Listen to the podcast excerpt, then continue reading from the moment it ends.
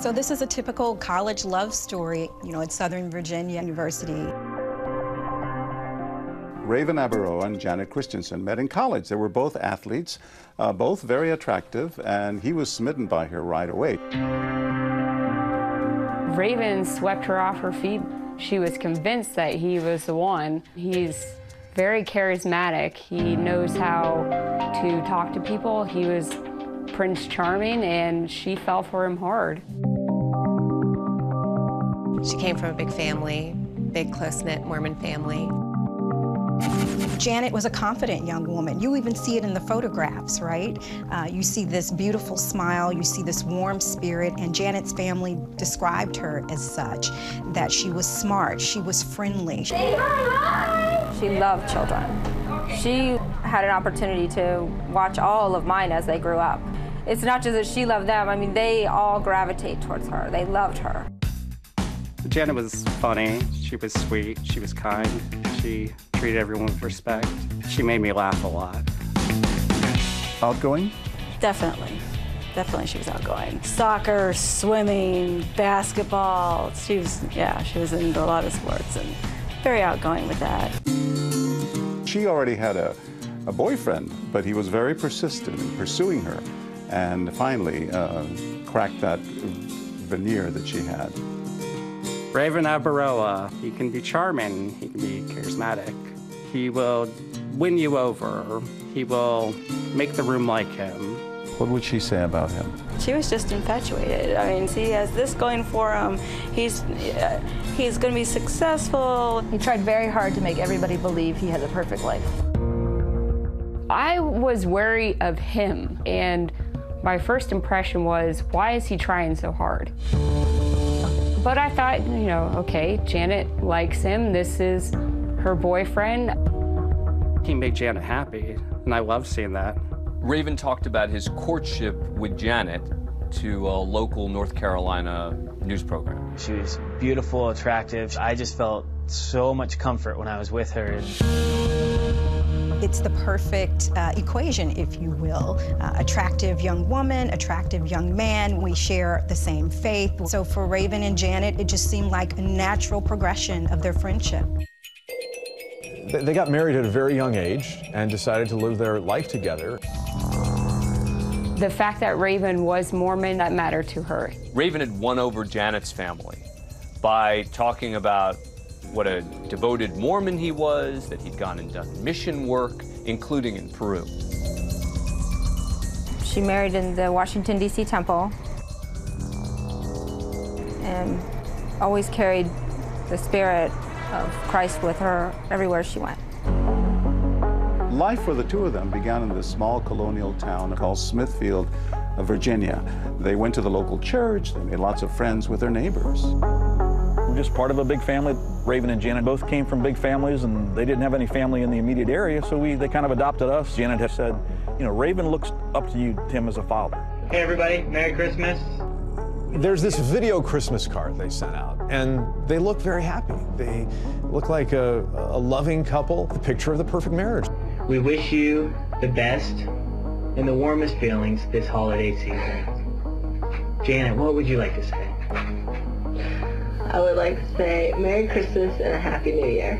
Raven proudly shows off one of his presents, a new knife to add to his collection. That's my new knife.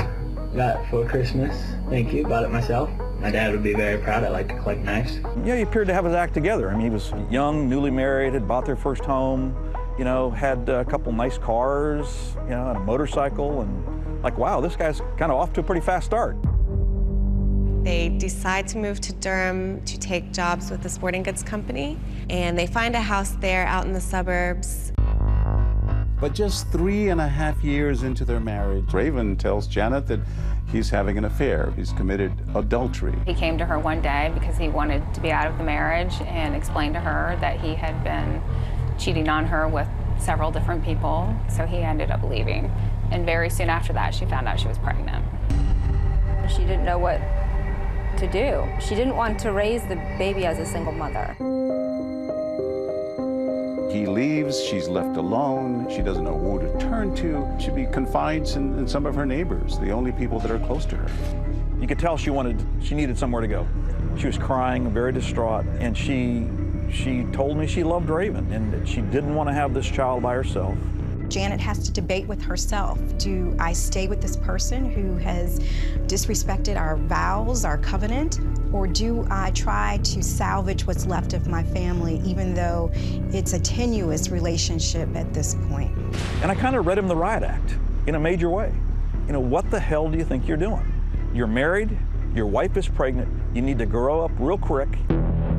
He promised, swore up and down, that uh, he would no longer cheat on her, that she was the only one for him, he would make it work. Soon after, you know, Caden was born. And After he moved back in, according to Janet, it was a, a, a day-by-day process, so she really never knew what to expect. I wouldn't say that she was happier in her marriage, but she was happy to be a mother. He told me on several phone calls that Janet and him have mended the fence. He realized what the problems were. It was lack of communication. He's grown up. They're going to make this work. Janet didn't know it, but her youngest brother, Mark Christiansen, says he had already witnessed Raven's mood swings. He says one day Raven falsely accused him of stealing money, and then things turned violent. He just snapped. He started saying the craziest things to me, and it still haunts me this day. He said, You don't know who I really am and what I'm capable of. And I just stared at him, grabbed me really hard, and slammed my head against the wall. I was scared. I was some scrawny little teenager. I've never seen someone's eyes turn like that before, just full of rage, full of hate. Mark says he never told Janet because he didn't want to add trouble to an already fragile relationship. The couple is now back together, but Raven is stressed about money. They go to the church for help, and they're actually able to get financial assistance from the church. Their landlord is very gracious as well, giving them two months free rent so that they don't have to worry about that. But things were really tough. Financially speaking, things were really tough. Raven's boss discovered that there was some unaccounted for inventory that was missing. He had been stealing merchandise. Raven was caught embezzling. Apparently, he saw this as a way to overcome some financial hurdles in this young marriage. Raven then ultimately pleads guilty to the theft charges. Raven appears to be sort of like the ultimate opportunist. People like him, they're basically antisocial, they don't really care, and they're going to do whatever makes them feel good or makes them money. One spring night, April 26, 2005, he says he's going to go play soccer and that Janet is at home getting ready to go to bed. And that's where the story takes a turn for the worse.